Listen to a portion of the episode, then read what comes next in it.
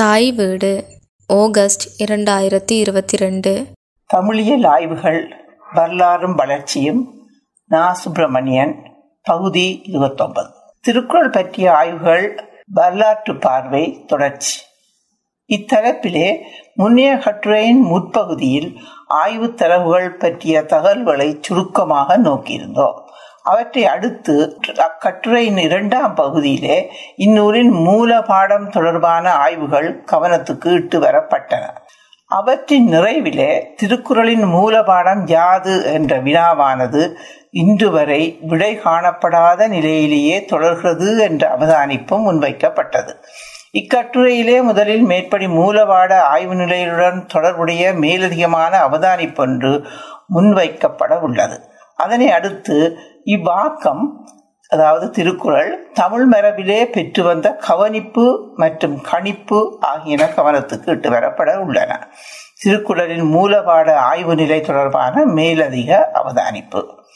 இவ்வகையில் இங்கு குறிப்பிடத்தக்க அம்சம் அந்நூலை பேணிக் கொள்ளும் முயற்சிகளில் குறிப்பாக புத்திரை ஆக்க முயற்சிகள் மற்றும் விளக்க நூலாக்கங்கள் ஆகியவற்றில் ஈடுபாடு காட்டி நின்ற ஆய்வாளர்களில் சிலர் தத்தம் புரிதல்களுக்கும் நோக்கு நிலைகளுக்கும் ஏற்ற வண்ணம் அந்நூலின் மூல பாடத்தை கட்டமைத்துக் கொண்டுள்ளமை ஆகும்.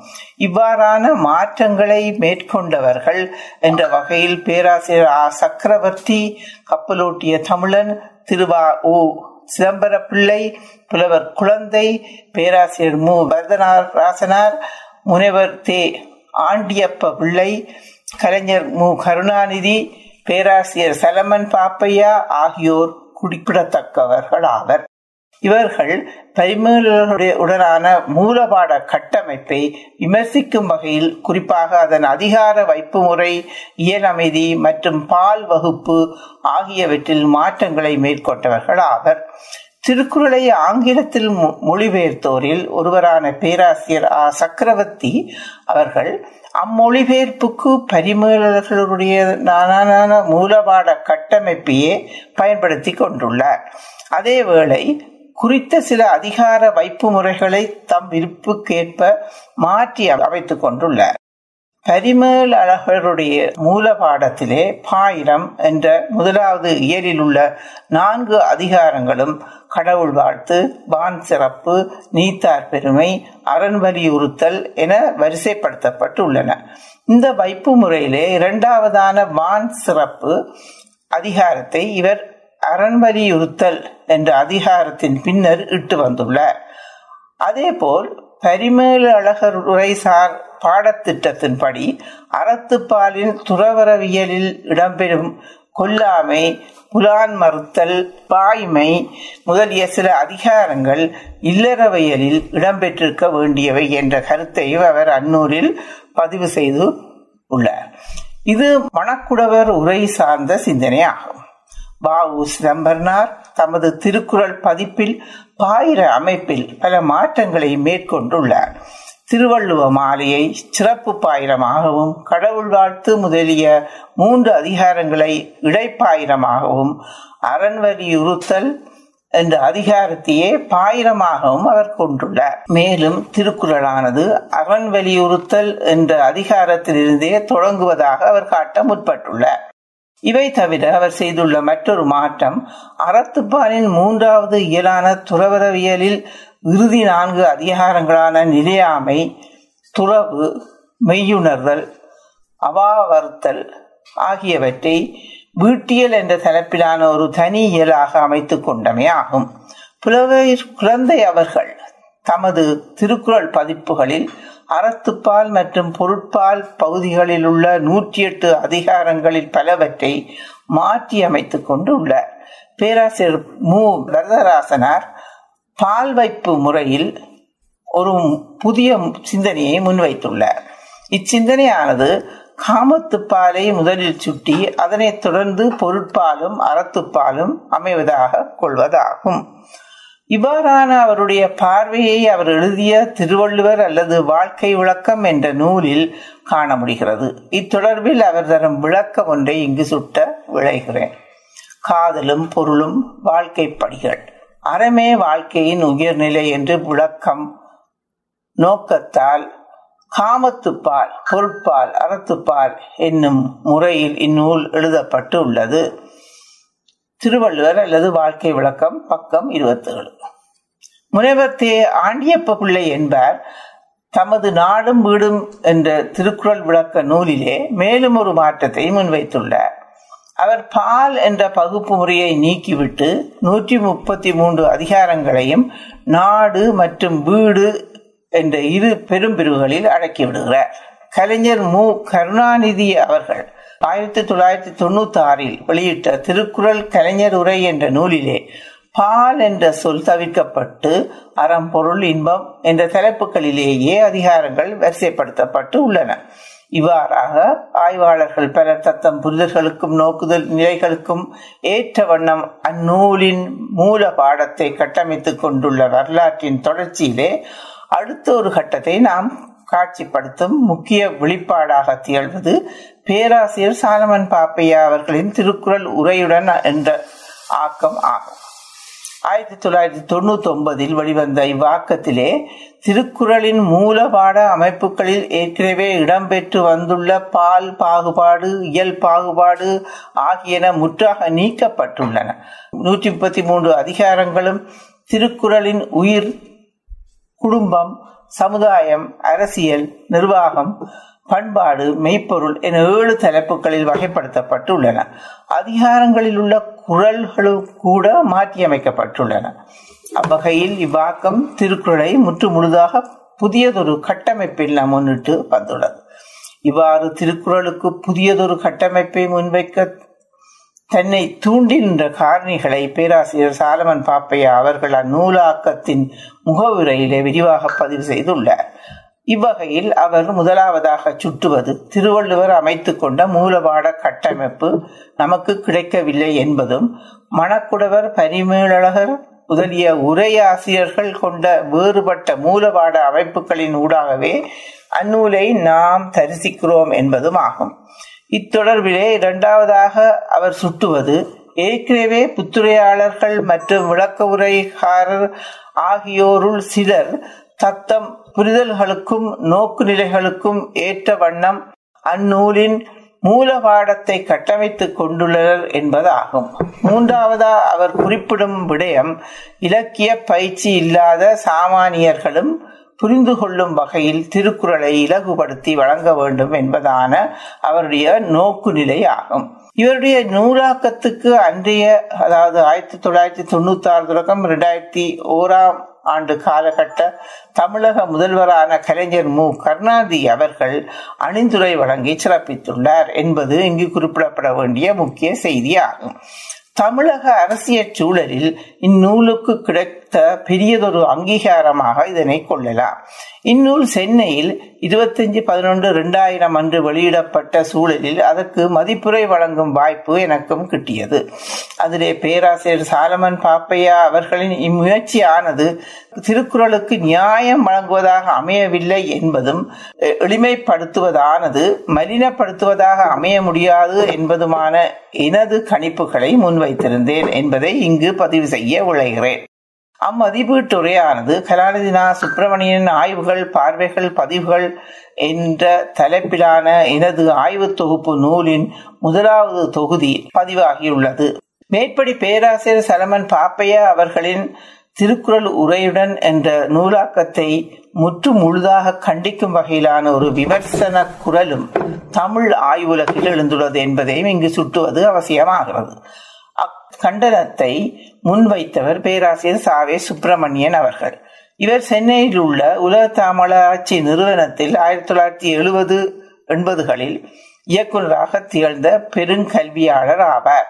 இவர் நூலை பற்றி நூல் மதிப்புரை என்ற தலைப்பில் எழுதியுள்ள விமர்சனமானது வள்ளுவம் என்ற ஆய்விதழின் பன்னெண்டாவது வெளியீட்டில் பதிவாகி உள்ளது. இக்கட்டுரையிலே மேற்படி நூலின் குறைபாடுகள் என பேராசிரியர் சாவே சுப்பிரமணியன் அவர்களால் குறிப்பிடப்பட்டுள்ளவற்றை இருவகைப்படுத்தலாம். ஒரு வகையினர் சார்மன் பாப்பையா அவர்களின் உரை கூறும் முறைமைகளில் உள்ள குறைபாடுகள் ஆகும். இவ்வகைசார் குறைபாடுகள் குறிப்பாக தமிழ் அறியாமை மரபறியாமை ஆழமறியாமை கட்டுக்கோப்பறியாமை முதலான அறியாமை நிலைகள் சார்ந்தவையாகும். பேராசிரியர் சாவே சுப்பிரமணியன் அவர்களால் சுட்டப்படும் இன்னொரு வகை குறைபாடு மூல பாடத்தை கையாண்டுள்ள முறைமை பற்றியதாகும். குறிப்பாக அதிகாரங்களை அத்தொடர்பில் அவர் முன்வைத்த இரு குறிப்புகள் இங்கு சுட்டத்தக்க முக்கியத்துவம் உடையன. இன்னொருவர் ஒன்பது பிரிவாக பிரிப்பார். மற்றொருவர் பதினோரு பிரிவாக பிரிப்பார். இவ்வாறு விருப்பம் போல் ஒவ்வொரு முறையில் காரணகாரியங்கள் இல்லாமல் மரபை தரகத்து உண்மை உணராமல் அதிகார முறை வைப்புகளை மாற்றி கொண்டிருந்தால் ஒவ்வொருவனும் ஒவ்வொரு விதமான குரல் வைத்திருப்பான். திருக்குறள் இருக்காது. இன்னொன்று விவிலியத்திற்கு ஏற்றுக்கொள்ளப்பெற்ற பதிப்பு ஒதரைஸ்ட் வேர்ஷன் இருப்பதை போன்று தமிழக அரசு தகுதியானவர்களை கொண்டு திருக்குறளுக்கு ஒரு தகுதியான உண்மையான தமிழ் வரவுக்கும் வள்ளுவர் கொள்கைகளுக்கும் எதிராக அமையாத ஏற்றுக்கொள்ளப்பெறுகின்ற பதிப்பொன்றை ஓதரைஸ் வேர்ஷன் உருவாக்கி நிறைவேற செய்ய வேண்டும். பேராசிரியர் சாவே சுப்பிரமணியன் அவர்களின் மேற்படி கூற்றுகளில் முதலாவது கூற்றானது பேராசிரியர் சாலமன் பாப்பையா அவர்களின் மேற்படி நூலாக்கத்தின் மூலபாட அமைப்பின் மீதான கண்டனமாக மட்டுமன்றி அவருக்கு முற்பட்ட ஆய்வாளர்கள் பலரும் தத்தம் புரிதல்களின்படி அமைத்து கொண்டுள்ள மாறுபட்ட மூலபாட அமைப்பு முறைமைகளின் மீதான கண்டனமாகவும் கூட கொள்ளக்கூடியது என்பது வெளிப்படை. அவருடைய மேற்படி இரண்டாவது கூற்றானது திருக்குறளை பேண முற்படுவோருக்கான அதாவது அதன் மூல பாடத்தை ஒரு வரையறைக்குட்படுத்தி அடுத்த தலைமுறையினரும் விளங்க முற்படுவோருக்குமான ஒரு ஆலோசனையாகவும் அறைகூவலாகவும் கூட அமைந்ததாகும். தமிழக அரசை நோக்கி இருபத்தி ரெண்டு ஆண்டுகளின் முன்னர் அவர் முன்வைத்த மேற்படி ஆலோசனையானது இன்று வரை செயல் வடிவம் பெற்றதாக தெரியவில்லை. இதுவரை திருக்குறளின் மூலபாட ஆய்வு நிலை தொடர்பான அவதானிப்புகள் முன்வைக்கப்பட்டன. அடுத்து திருக்குறள் தமிழ் மரபிலே பெற்று வந்த கவனிப்பு மற்றும் கணிப்பு ஆகியன கவனத்துக்கு இட்டு வரப்பட உள்ளன. திருக்குறள் தமிழ் மரபிலே பெற்று வந்த கவனிப்பும் கணிப்புகளும். இத்தொடர்பிலே முதலில் அந்நூல் எழுந்த கால பகுதியில் பெற்றிருந்த கவனிப்பு மற்றும் கணிப்புகள் சார்ந்த இரு செய்திகள் புறநானூறு மணிமகலை ஆகிய ஆக்கங்களில் இடம்பெற்ற சில குறிப்புகள் இங்கு நோக்கப்பட உள்ளன. அவற்றின் தொடர்ச்சியாக இக்கட்டுரையிலே முதலில் முன்னர் நோக்கிய ஆய்வுத் தரவுகள். குறிப்பாக பண்டை கால ஆய்வுத் தரவுகளான திருவள்ளுவ மாலை மற்றும் பண்டைய உரைகள் ஆகியவை இந்நூலை நோக்கிய முறைமை நமது கவனத்துக்கு வரவுள்ளன. புறநானீற்றிலும் மணிமகலையிலும் திருக்குறள் தொடர்பான சிந்தனைகள். எட்டு தொகை நூல்களில் ஒன்றான புறநானூறு தொகுப்பின் முப்பத்தி நாலாம் பாடலில் இடம்பெற்றுள்ள மூன்று வரிகள் திருக்குறளின் செய்நன்றி அறிதல் என்ற அதிகாரத்தின் பத்தாம் குரலின் பொருளை மேற்கோளாக எடுத்தாழ்வது போல அமைந்துள்ளன. புறநானூறு முப்பத்தி நாலாம் பாடல் வரிகள். நிலம்புழை பெயர்வதாயினும் ஒருவன் செய்தி கொண்டோர்க்கு உய்தி இல்லென அறம்பாடிற்றே திருக்குறளில் செய்நன்றி அறிதல் பத்தாம் குரல் என்னன்றி கொண்டார்க்கும் உய்வுண்டாம் உய்வில்லை சென்னன்றி கொண்ட மகற்கு. நிலம் கீழ் மேலாக பெயர்ந்தாலும் கூட ஒருவர் செய்த நன்றியை மறந்தவர்க்கு உய்தி இல்லை என அறநூல் கூறுகிறது. என்பதே மேற்படி புறநானூற்று பாடல் வரிகளின் பொருளாகும். மேற்படி குரலும் அதே கருத்தை தான் தருகிறது. நிலம் கீழில் மேலாக பெயர்ந்தாலும் கூட என்ற தொடர் குரலில் இல்லை. இது ஒன்றே முக்கிய வேறுபாடு. மேற்படி இரு சான்றுகளையும் இணைத்து நோக்கும் போது பொதுவாக மேற்படி குரலின் கருத்தையே மேற்சுட்டிய புறநானூற்று பாடல் வரிகள் மேற்கோளாக எடுத்தாழ்வதாக கருத இடமுள்ளது. அதன் அடிப்படையில் புறநானூற்று வரிகளில் இடம்பெறும் அறம் என்பதான அறநூலானது திருக்குறளையே குறிப்பதாகவும் ஊகிப்பதற்கும் இடம் வாய்ப்புள்ளது. ஆயினும் கால அடிப்படையில் இவ்வாறான ஊகங்களுக்கு வாய்ப்பில்லை என்பதையும் இங்கு நாம் கவனத்தில் இருத்த வேண்டும். புறநானூற்று பாடல்கள் காட்டும் அரசியல் சமூக பண்பாட்டு சூழல்களை விட வளர்ச்சியடைந்த ஒரு வரலாற்று கட்டத்தையே திருக்குறள் நமக்கு காட்சிப்படுத்தி உள்ளது எனவே மேற்படி புறநானூற்று பாடல் வரிகள் குறிப்பிடும் அறம் என்பதான அறநூலானது புறநானூற்று பாடலுக்கு முற்பட்ட அல்லது சமகாலத்தில் வழக்கில் இருந்திருக்கக்கூடிய வேறொரு நூலையே குறிப்பதாக கொள்ள வேண்டியுள்ளது. அவ்வகையில் மேற்படி ஊகத்துக்குரிய அந்த அறநூல் தரும் செய் நன்றி தொடர்பான கருத்தையே மேற்படி புறநானூற்று பாடல் வரிகளும் கூட குரலும் கூட எடுத்தாண்டிருக்கலாம் என கொள்ள இடமுள்ளது.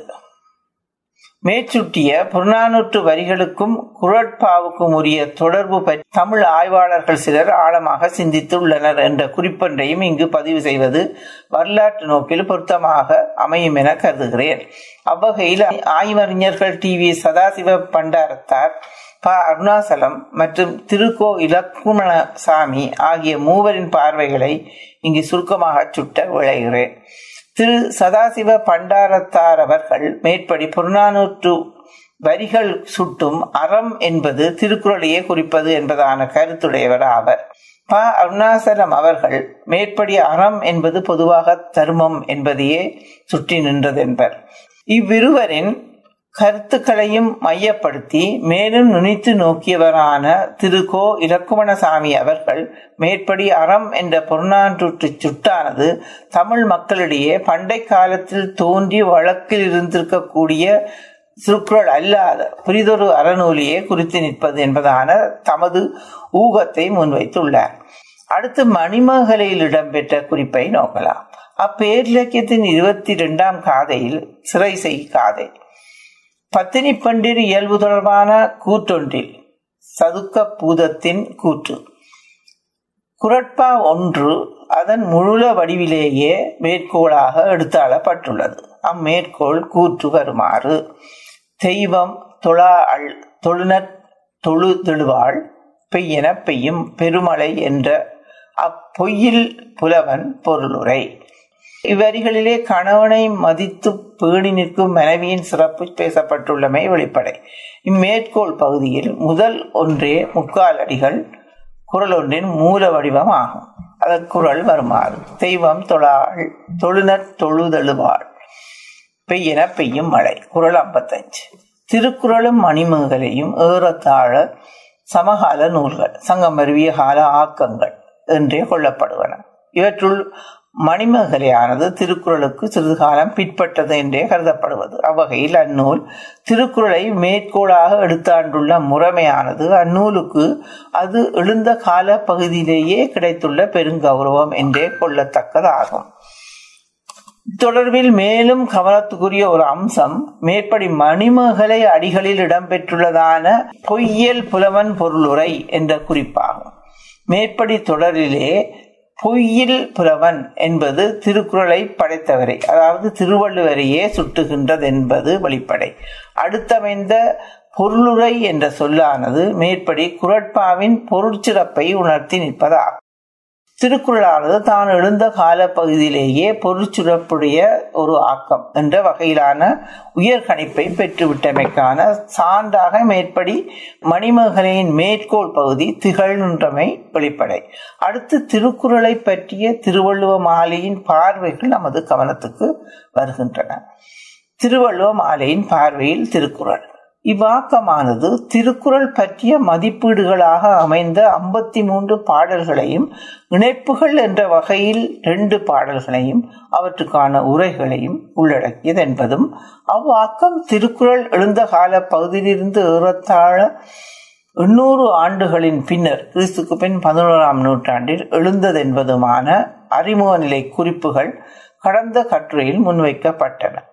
இங்கு அந்நூலின் பாடல்கள் திருக்குறளை தரிசித்துள்ள முறைமைகள் மற்றும் அந்நூல் உருவான சூழல் என்பன சார்ந்த ஆய்வுலகின் அவதானிப்புகள் ஆகியன கவனத்துக்கு இட்டு வரப்பட்டு உள்ளன இதன் முதற் பாடல் அசரீரி வாக்கு எனவும் இரண்டாம் பாடலானது நாமகள் இந்து மதத்தின் கல்வி தெய்வம் நாமகள் வாழ்த்து எனவும் சுட்டப்பட்டு உள்ளன. ஏனைய பாடல்கள் இறையனார் உக்கிர பெருவழுதி கவிழர் தரணர் நக்கீரர் முதலிய சங்கப்புலவர்களால் பாடப்பட்டவை என்பதுமான தகவல்களை இத்தொகுப்பு தருகிறது. மேற்படி பாடல்கள் திருக்குறளின் சிறப்புகள் பற்றி பேசுவன என்பதை மேலே நோக்கினோம். இவ்வகையில் அதன் உள்ளடக்கம் மற்றும் கட்டமைப்பு நிலை என்பன தொடர்பான சிறப்பம்சங்களை பல்வேறு கோணங்களிலே இப்பாடல்கள் விதைந்துரைக்க முற்பட்டுள்ளமே தெரிகிறது. உள்ளடக்கம் பற்றிய பார்வையிலே பொதுவாக அதன் பொருட்பரப்பு பற்றிய பாராட்டுணர்வே இப்பாடல்கள் பலவற்றிலும் வெளிப்படுத்தப்பட்டுள்ளது. இவ்வாறான பாராட்டுணர்வானது அனைத்திந்திய நிலையிலான குறிப்பாக வடமொழி சார்ந்தவையான முக்கிய நூலாக்கங்களுடன் அதனை ஒப்பிடும் முறைமையினூடாகவே வெளிப்படுத்தப்பட்டுள்ளமே அவதானிக்க முடிகிறது. குறிப்பாக வேத இலக்கியம் ராமாயணம் பாரதம் மனு தர்ம சாஸ்திரம் என்பவற்றோடு திருக்குறள் தொடர்புறுத்தி நோக்கப்பட்டுள்ளது. இவ்வகையில் அமைந்தனவாகிய இரு பாடல்கள் இங்கு சுட்டத்தக்க முக்கியத்துவம் உடையன எப்பொருளும் யாரும் இயல்பின் அறிவுற செப்பிய வள்ளுவர் தாம் செப்பவரும் முப்பார்க்கு பாரதஞ்சி ராமகதை மனு பண்டை மறை நேர் வனமற்றில்லை நிகர். பாடல் எண் முப்பது பாரதம் பாடிய பெருந்தேவனார். ஆரியமும் செந்தமிழும் ஆராய்ந்தித நினிது சீரிய தென்றொன்றை செப்பறிதார் ஆரியம். வேதமுடைத்து தமிழ் திருவள்ளுவனார் ஓது குரட்பா உடைத்து. இவற்றுள் முதலாவது பாடலானது வடமொழியின் வேதம் பாரதம் ராமாயணம் மற்றும் மனும தர்ம சாஸ்திரம் முதலிய ஆக்கங்களே திருக்குறளுக்கு நிகரானவை எனவும். வேறு எந்த ஆக்கங்களும் அதற்கு நிகராக கொள்ளத்தக்கனவல்ல. எனவும் குறிப்பிடுகிறது.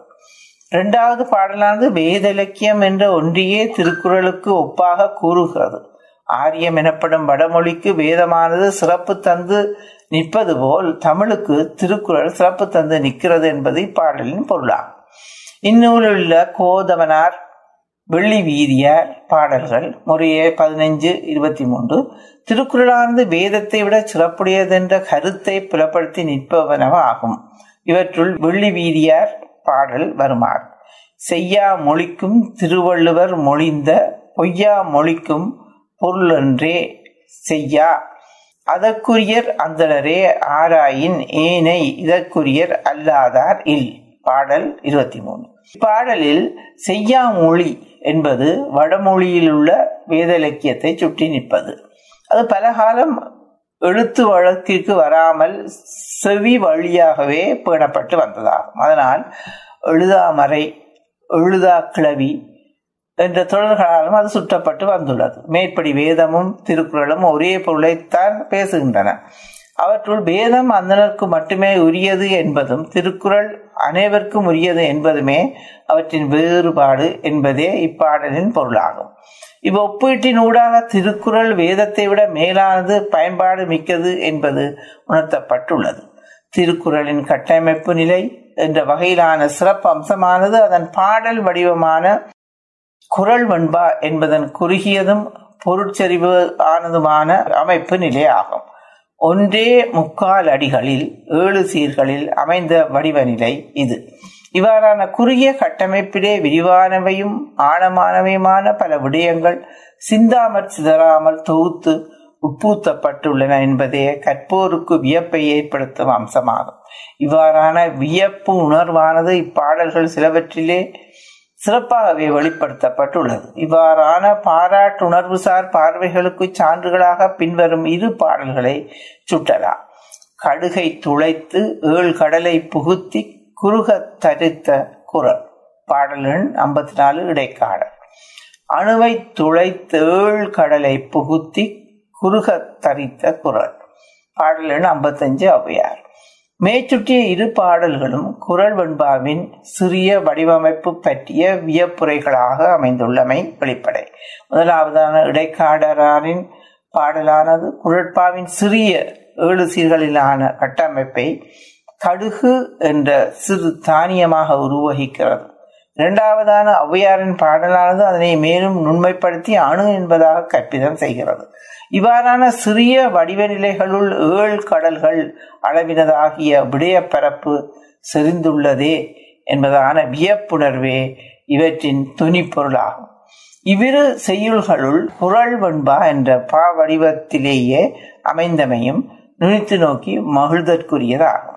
திருவள்ளுவ மாலை பாடல்கள் திருக்குறளை நோக்கியுள்ள முறைமைகள் பற்றி புரிந்து கொள்வதற்கு மேற்படி சான்றுகளும் அவை தொடர்பான விளக்கங்களுமே போதுமானதாகும்.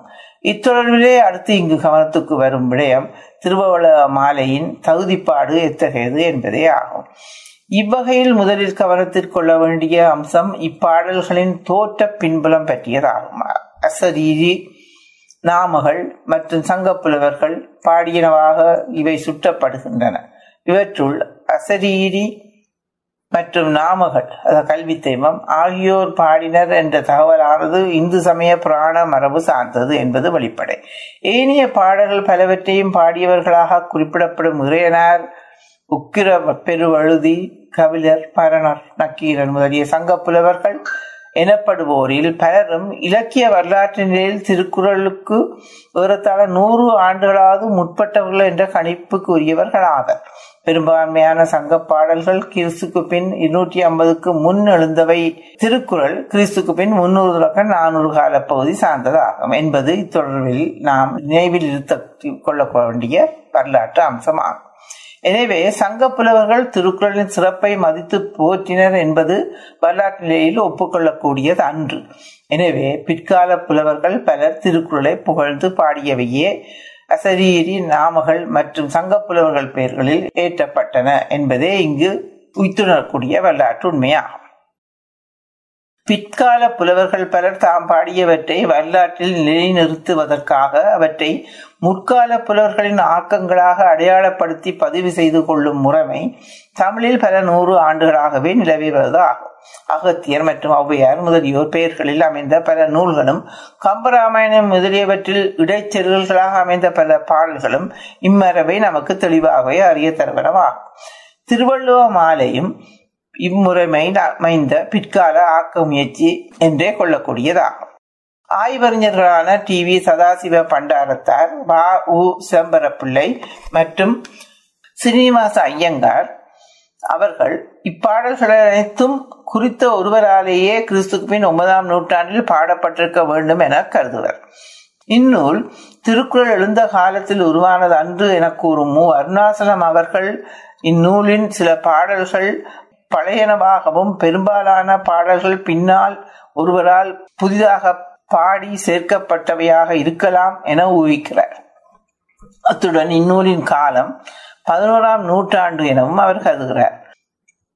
இப்பாடல்களை சங்க புலவர்களுடன் தொழில்படுத்துவதற்கு ஏற்ற வகையில் இவற்றின் தோற்றம் பற்றியே புராணத்தன்மையுடன் கட்டமைக்கப்பட்ட ஒரு கதையும் கூட தமிழில் வழங்கி வருகிறது என்பதையும் இங்கு குறிப்பிடுவது அவசியமாகும். கதையை தமிழ் ஆய்வாளர் மகாவித்வான் இரா ராகவையங்கார் அவர்கள் தமது தமிழ் வரலாறு ஆயிரத்தி தொள்ளாயிரத்தி நாற்பத்தி ஒன்று என்ற நூலில் குறிப்பிட்டுள்ளார். திருவள்ளுவர் திருக்குறளை பாண்டிய மன்னன் ஒருவனின் அவையிலே அரங்கேற்ற சென்றார் அப்பொழுது அந்த அவை சூழலிலே பொற்றாமரை குளத்தில் சங்கப்பலகை மீது வீற்றிருந்த புலவர்கள் வள்ளுவரின் குலம் குறித்து எள்ளி நகையாடினர். உடனே அவர்கள் இருந்த சங்கப்பலகை குரலின் அளவாக சுருங்கியது. அதனால் புலவர்கள் பொற்றாமரை குளத்தில் வீழ நேர்ந்தது. உடனே திருக்குறளின் சிறப்பை உணர்ந்து ஆளுக்கு ஒரு வெண்பா பாடினர். அவையே துவக்க பெற்று திருவள்ளுவ மாலை என்ற வடிவெய்தன இதுதான் மேற்படி கதையின் சாராம்சம் ஆகும் இக்கதையிலே சங்கப்பலகை குறுகியதான செய்தி புராணத்தன்மை வாய்ந்தது என்பது வெளிப்படை. தமிழ் மரபின் பண்டை சான்றோர்களான சங்கப்புலவர்களாலும் பாராட்டப்படத்தக்க சிறப்புடையது திருக்குறள் என்ற கருத்தை நிறுவும் பொருட்டு கட்டமைக்கப்பட்ட ஒரு கதையாகவே இது கொள்ளத்தக்கது. திருவள்ளுவமாரின் தோற்றம் தொடர்பான இக்கதை புராணத்தன்மை வாய்ந்த கட்டுக்கதை ஆயினும் இதன் பாடல்களின் திறனாய்வியல் முக்கியத்துவம் குறைத்து மதிப்பிடத்தக்கது அன்று என்பதையும் இங்கு குறிப்பிடுவது அவசியமாகும். இப்பாடல்களில் பாராட்டும் பண்பு காணப்படுகின்றதெனினும் குறித்த சிலவற்றில் குரலின் தகுதிப்பாடு பற்றிய சரியான கணிப்புகளும் உள என்பதையும் கூட மறுப்பதற்கில்லை. மேலும் பகுப்பாய்வு முறை ஒப்பியல் நோக்கு என்பவற்றை கையாண்ட வகையில் தமிழரின் திறனாய்வியல் வரலாற்றில் தனி கவனத்துக்குரிய ஆக்கமாக இது திகழ்கின்றது என்பதும் நிலைநிறுத்த வேண்டிய செய்தி ஆகிறது இவ்வாறான இதன் முக்கியத்துவத்தை முதல் சுற்றியுணர்த்தியவர் ஆய்வஞர் ஏ வி சுப்பிரமணிய ஐயர் ஆவார். அவர் இதனை பண்டை தமிழ் இலக்கியத்தில் காணப்பெறும் ஒரே விமர்சன ரத்தின மாலை என குறிப்பிடுகிறார். தமிழ் ஆராய்ச்சியின் வளர்ச்சி ஆயிரத்தி தொள்ளாயிரத்தி ஐம்பத்தி ஒன்பது பக்கம் நூற்றி ஒன்பது. இதனை அவர் ஒரு பாராட்டுரையாக முன்வைக்கவில்லை. திறனாய்வு நிலை சார்ந்ததான ஒப்பியல் அணுகுமுறை ஊடாகவே இதனை அவர் முன்வைத்துள்ளார். திருஞான சம்பந்தன் மீது நம்பியாண்டார் நம்பி பாடிய ஆளுடைய பிள்ளையார் திருவந்தாதி முதலியவற்றுடனும் தம்மாவர் மீது கம்பர் பாடியதாக அறியப்படும் சடோ சட சடகோபர் அந்தாதி மற்றும் சமயக்குறவர் நால்வர் மீது சிவபிராச சுவாமிகள் பாடிய நால்வர் நான்மணி மாலை முதலிய பாடல்களுடனும் ஒப்பு நோக்கியே அவர் இக்கணிப்பை முன்வைத்துள்ளார். மேய்ச்சுற்றியவை யாவும் சமய பொருண்மைகளில் அமைந்தவை ஆகும்.